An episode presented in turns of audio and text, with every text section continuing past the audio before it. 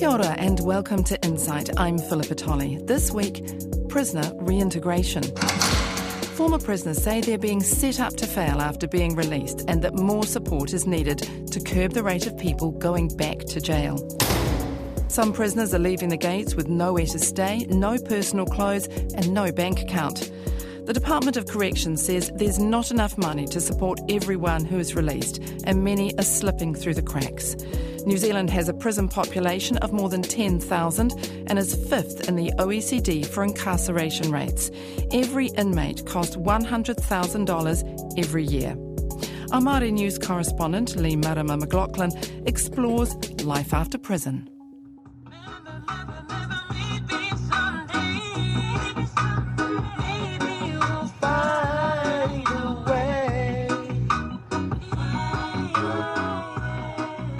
Nothing says freedom quite like blasting the sounds and cruising down the Wellington motorway. At 46 years old, Jamie Marco is a free man. His criminal record reveals a long list of offending.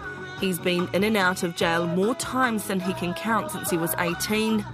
After serving four years in jail for armed robbery, he was released on July the 24th this year. Oh, it's the most exciting thing in the in your life. It's like you won the lottery. I was anxious and not knowing, and all in all, I was bloody just pleased to be free. But yeah, I was looking forward to see my family, everyone. But that morning I was up, I had um, made arrangements through the officers to come get me at six thirty, just so everything went uh, according to plan. They come up, got me, uh, took me down to the um, down to the main office where they process you, give you your steps to freedom pat you on the back and then put you in a cell. What stuff are you well, equipped well, with? I, my reality is I had no clothes. I mean, when I when I when I got arrested, they taken all my clothes. So there was nothing there. So I snuck some of their clothes out. Some, but I mean, I made sure because no one wants to wear Wellington Regional Prison be seen in public. I grabbed some of the pants that had faded. That you couldn't see that. So I sort of blended in with everyone. Everyone would, would think I bought it from a warehouse or something. So that's how nervous I was because I was wondering, what the hell am I going to wear? What was it like when you got told that the car was here to pick you up? Was it your brother? Yes, yes, it was uh, yeah, my younger brother. I was really wrecked. I was over the moon. I could do backflips. I didn't go straight to my um, my brother's place. So the first night you got out of prison, I slept at the Mongamore pad in the car. in the car. It's a similar story of excitement for a woman we'll call Mihi, who spent six months behind bars for breaching protection orders, assault, and benefit fraud. She was released from Arohata prison in January. Well, I was lucky. My two sisters picked me up. Yeah, um, happy. Got out straight to the bottle store. Be honest, yeah, I hadn't drinking in like six months. I was thirsty as. Uh, freedom. Oh, was God. I was so. I ended up having a cigarette. I haven't touched a cigarette ever since. Since January, I thought it was just cool. I suppose you know, like it was like yes, you know, trying a bit of this, a bit of that, because the food that you get in there, it's the same meals you get each week. So, like Monday, you'll have sausage stew. Um, Tuesday, you'll have mince. The majority of the shit in there is beef. I can't stand so like so beef mince, beef sausages, beef patties, or something like that.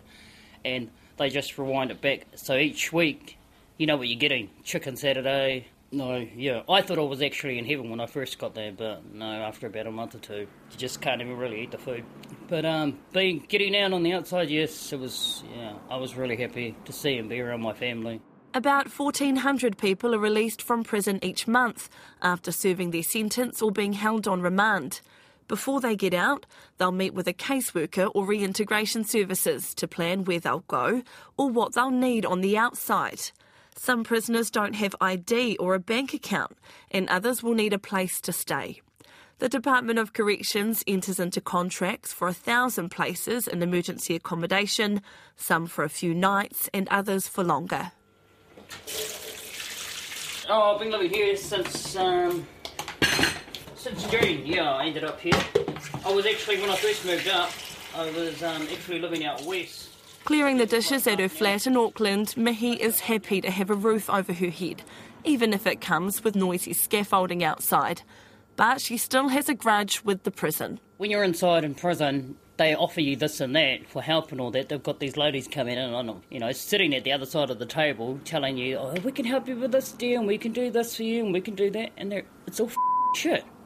You know, I was so happy and looking forward to getting out and then going to, you know, stay in this motel until they sussed me out HNZ housing. And, well, I got the papers and all that for the bond, rent and all that for a motel back in Wanganui. I thought, oh, cool, you know, they were really helpful because I had all the papers before I left prison. And then a couple of days after I got out, I went out to the motel. They were assholes, you know. They were like, "No, get out of here! You don't even, I don't even know you." And I was like trying to show them the paperwork that I had, who I'd gotten it from. Um, I put everything down, and they weren't interested. They just nah. It, it, yeah, they didn't have me there. You get out, and then you get a big slap in the face. You know, you might get the odd prisoner that's just been released or something that'll get help and all that, but not everybody gets that help. Kia ora. Kia ora, kia ora. Uh, welcome to my um, my humble abode. It's just a temporary thing, but um, at least I have my own personal space. Make do with what we got anyway. I'm, I'm grateful. I'm grateful. Very Is it grateful. cold? Oh yeah, yeah. I've got about six blankets, and yeah, it's very cold. Jamie Markle has been living in his friend's shed. As music plays on the TV, he says it's a struggle to make a living. So, what do newly released prisoners do for cash? About 110 prisoners nearing the end of their sentence are currently on a program where they work in the community and earn a wage, so they'll leave with money. However, that's a fraction of those who get out of prison, and many leave broke, with some accumulating credit card debt and bank fees for missed payments. There is a Steps to Freedom grant that they have to take to work in income to be processed. It's $350, and the amount hasn't changed since 1991. The grant is there to cover food, rent, and other necessities before the benefit kicks in, usually within a week or two. Like most, the morning he got out, Jamie Markle went straight to get his Steps to Freedom grant in Lower Hutt. But things went wrong almost immediately. A dispute flared over where he had to go to cash the grant, and when the security guards came over, he pushed one of them. Within an hour, he was being arrested by police and charged with assault. If I could step back now and reevaluate everything, I would have done it differently, most definitely. Yeah, but um, yeah, it's just all these emotions of betrayal and, and that the system and pigs, you know, there's bringing up those old emotions.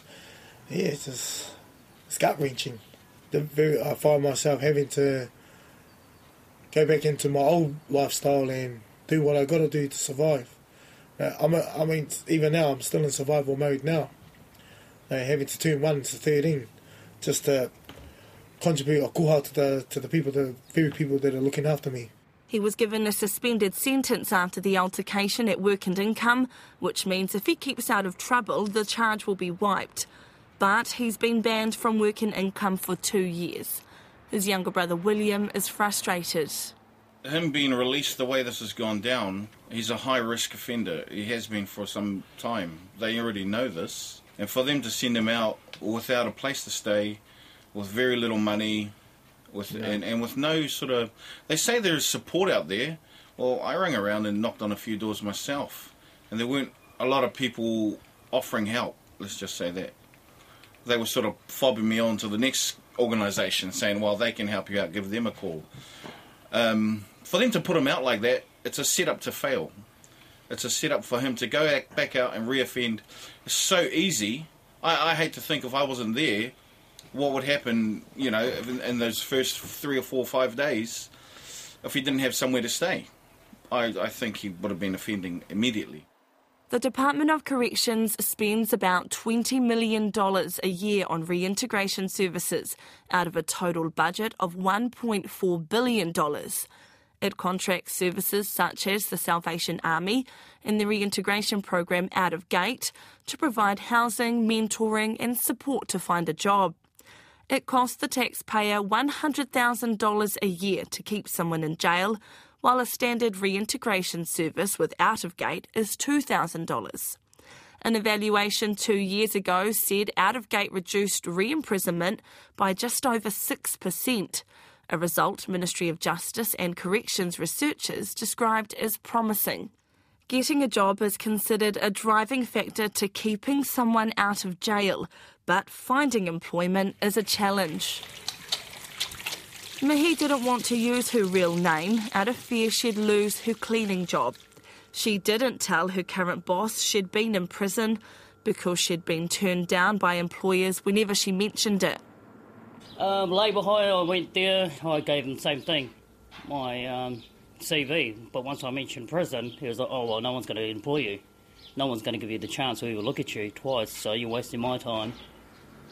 Being honest, it doesn't get you anywhere. You might as well lie. Right now, till this day, my boss doesn't even know that I was inside.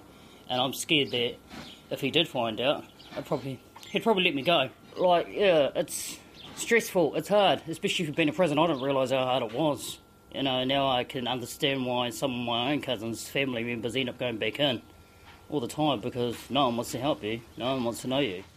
I'm Leigh-Marama McLachlan, and you're listening to an insight exploring life after prison and why so many former inmates reoffend. Some prisoners serve their full sentence, but most are released earlier on parole or with conditions, which means they have to check in regularly with probation services. A probation officer has the power to approve or decline where prisoners can live, where they work, and who they can see. If someone breaches their conditions, they can be recalled to jail to serve the rest of their sentence. Okay, so they'll just unlock the door. Thank you. The entrance to community corrections in Lower Hutt is always locked. There's a security camera there and a buzzer to push to ask to come in. Amy Wood has been a probation officer for 10 years. Once um, the person is released on parole, uh, initially we'll have quite uh, frequent contact with the person. We'll do home visits, uh, we'll talk to the family, and we'll talk to the person, see how he or she is actually uh, doing after release. It depends on how long they've been in prison. Sometimes it's it's very difficult for them to adapt to the life in the community again. Because in prison, they don't need to worry about, you know, income. They don't need to worry about food. They don't need to worry about a place to stay. Yeah, and once they're released, they'll have to try to manage everything themselves. So it can be very difficult for them. What do you see to be some of the um, biggest barriers for them to successfully reintegrate back into society? Yeah, well, at the moment, obviously, accommodation is a big problem for them. I, I guess it's not just in Wellington Lower Hutt, it's uh, everywhere. The idea of probation is to keep released prisoners on the straight and narrow and out of jail. Corrections had a goal to reduce reoffending rates by 25% by the end of last year, but that didn't happen. The latest figures show that within a year of being released from prison, nearly a third of former inmates are back behind bars. The rates for Pākehā have dropped slightly, so only a quarter of them return to jail, but for Māori it's gone up, with 36.5% going back inside.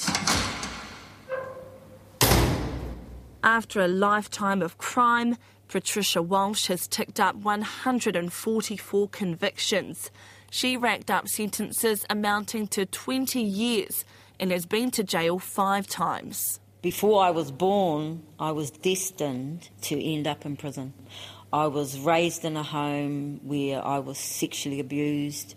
My parents used alcohol as a uh, way of coping with stress my parents hadn't learnt how to deal with the pain in their life. So they passed that on to me that not being able to problem solve and all the rest of it. You know, being living that life at, at a really young young age, watching my dad beat my mum up, um, being molested. I ran away from home young, out into the streets, started hanging out with people that, you know, we got in trouble. It was normal. I started um, burglaring houses for food. So I was in a social welfare home where um, I was molested by the people that ran it. Went into the girls' home again, raped in there. You know, so you soon learn that you're powerless and you don't have any control over your body, over the situations that you're in, and your choices are pretty. If you have any, you don't see them. Her last lag ended in 2009, and it took her son telling her that he'd shut her out of his kids' lives if she didn't turn her life around and get off P. She listened. Now she's earned a bachelor's degree in social work and is invited to public speaking events about how to improve the system. She says the rates are higher for Māori because many suffer from post traumatic stress syndrome through the intergenerational impacts of colonisation, the trauma of land confiscations, dispossession, and the loss of culture. And putting them in jail doesn't help prison is the most unsafe situation you can be in. You know, you're you're looking for inmates that are going to stab you or bash you, or, and you're worried about what's going on at home for your kids. So that whole lag or that whole prison sentence, your hormones and you know you're so wound up and dehumanized because somebody's locking you away um, you don't have any control over yourself. So, again, your body doesn't belong to you. The environment that you live in, no matter how small you make it to try to keep yourself safe, you have no control. So that re-victimisation, it, it, it happens over and over again. And so then you're released back into the community and your family, their lives have, you know, they've carried on with life. And you know you're released back you're institutionalized because you haven't thought for yourself you haven't had to do anything for yourself but survive which means looking at everybody as a potential threat. And you go back into the, your home you speak less you wait for people to tell you what to do you know and your kids they, everyone notices this about you but you don't notice it about you. How do you how do we ease ourselves back into a family that's carried on without us. The capital city's lunchtime rush hustles along the terrace, and tucked away on the route is Corrections headquarters. Its Director of Employment and Reintegration, Stephen Cunningham, says Corrections is keen to find jobs for offenders. One of its programs secured employment for 158 people last month. On average, just under half of those who get jobs on the scheme are Māori. Mr Cunningham says spending on reintegration has gone from 4 million to more than 20 million in six years. For many of our programs, we do provide a start-up kit, which might include a small phone and something to eat, or you know some basic things. Particularly if people uh, are going into more emergency accommodation areas. Again, it's not enough. It's, it, it won't cover everyone, but it's a start. But it, again, I do acknowledge some do not have a lot when they get out. Do you think that that could be why some of them go back? Well, yeah. Well, somebody leaving with no ID, uh, no bank account, no clothes, and nowhere to go, uh, clearly they're in a very traumatic situation, which would you would naturally think some would turn to crime as a result of that. Does corrections have to wear that? Well, corrections are the administrators of a sentence or an order. Um, in terms of people, New Zealanders leaving our system and going back into the community, yes, corrections play a role, but it shouldn't be the whole role. It's the community um, need to play a role as well, and their whānau, um, and other agencies as well, like the health system, like the housing system, like the welfare system. How many people do you think are falling through the cracks? Oh, I don't know. Well, of the 20,000 that leave the system, I would say quite a few. We invest a lot in their um, rehab, uh, their literacy, numeracy, and their skill development while in prison. So, yes, to sort of um, use a commercial term, protect that investment in that person to carry on post release is a good thing to do. That in jail investment Mr Cunningham refers to is the $180 million that is spent each year on rehabilitation programs in prison. About 7,200 prisoners completed a program last year, about 10 million hours of activities including rehab, education, and gaining skills for work. But the programs are voluntary and not everyone takes part. There are special programs to deal with high risk offenders drug or child abusers, but what's on offer varies from prison to prison. A top criminal lawyer, Nigel Hampton, says it's not enough. Well, it sounds good and, until you sort of uh, measure the fact that they say nearly 200 million uh, on rehab this year, but the full budget is 1.3 billion. So think of it in proportionate terms and how little is going into rehab. And that is um, rehabilitation and reintegration grouped into one as well. So it's Ex- also. ex- exactly. Mm. Too little happens behind bars. Many volunteer programs existed through the 60s, 70s, and 80s. They started disappearing at the end of the 80s and into the 90s and 2000s. They're only starting to re emerge now. In the past 50 years, Mr. Hampton has represented a number of recidivist offenders, and now he's with the Howard League for Prison Reform. He describes the prison system as isolating and bereft of real human contact and understanding. In his opinion, people are leaving it better equipped to join gangs and with a more hostile attitude towards authority. The longer you're inside, the harder it will be to make the transition to life outside. And to just tip them out without sufficient integrative and rehabilitative and educative and work training programs, it's setting them up to fail. Let us pray.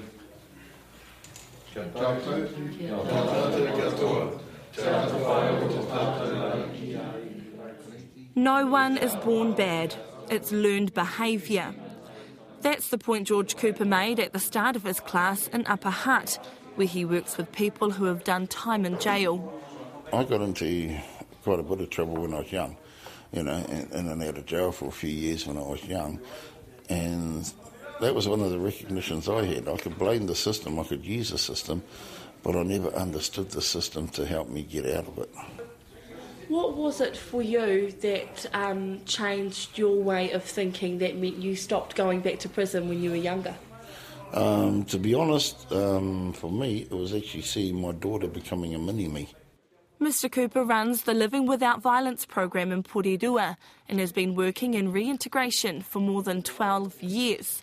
He says prisoners need to be given the tools to address their offending when they're in jail. It's easy to tell someone, like they were saying today, you know, um, you're bad, but how do you break down what bad is so that they actually have the knowledge to know how to fix it? And when you're looking at um, reoffending, how do you stop reoffending when no one's giving you the knowledge and the skills to stop reoffending? It's easier to offend at times if it means that it's putting food on the table than it is to try and beat the path every day trying to find a job and be told no all the time because you haven't got the right skills. Mr Cooper says the offenders listen to him because he's walked in their shoes and they relate to him. He says corrections and other government departments need to take advice from people like him who have real life experience with the system. And others agree. Just across the road from Orongomai Marae and Social Services in Upper Hutt is a probation centre. A leading social worker, Joy Bullen, works in kaupapa Māori reintegration and says the marae fought to have community corrections nearby. We said, We'd like you to put it across the road. And he was quite stunned. Why would you want it? And we said, Because they're mainly our people that you're working with, and they need our support, and you need our support. So the rest is history. I think we're the only marae in the country who has our probation, community corrections opposite, and there's that interrelationship. It's wonderful. It's a really positive relationship. You know, everyone will say there's not enough money for the resources that are required, and it's really true. We don't have enough people to run our program, so we work on a shoestring the whole time. People like me don't get paid, we just do it because it's part of who we are.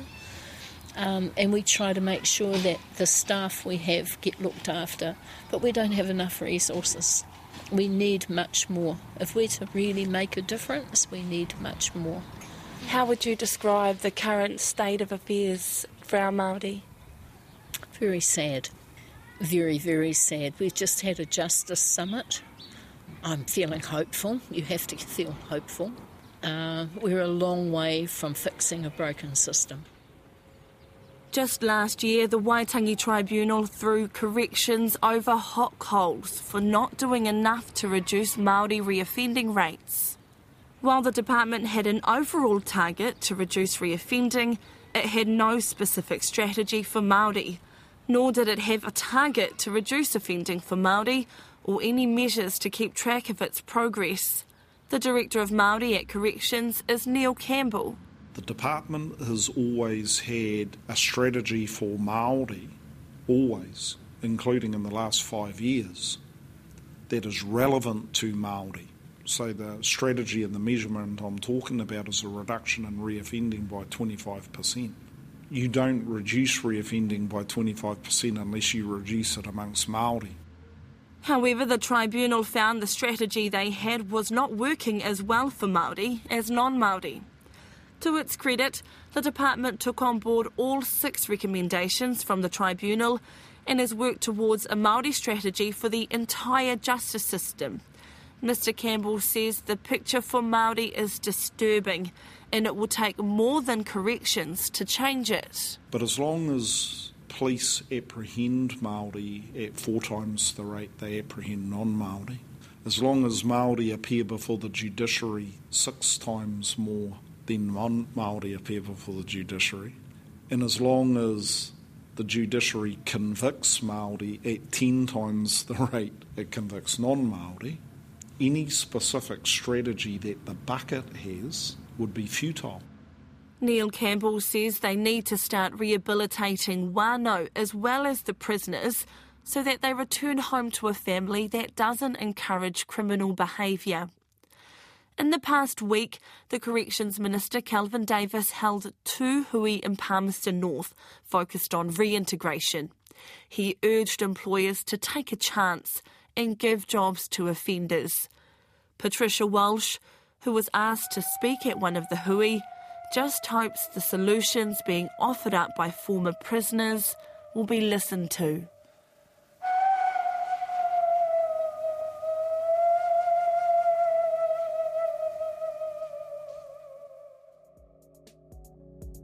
That program was written and presented by Leigh-Marama McLachlan.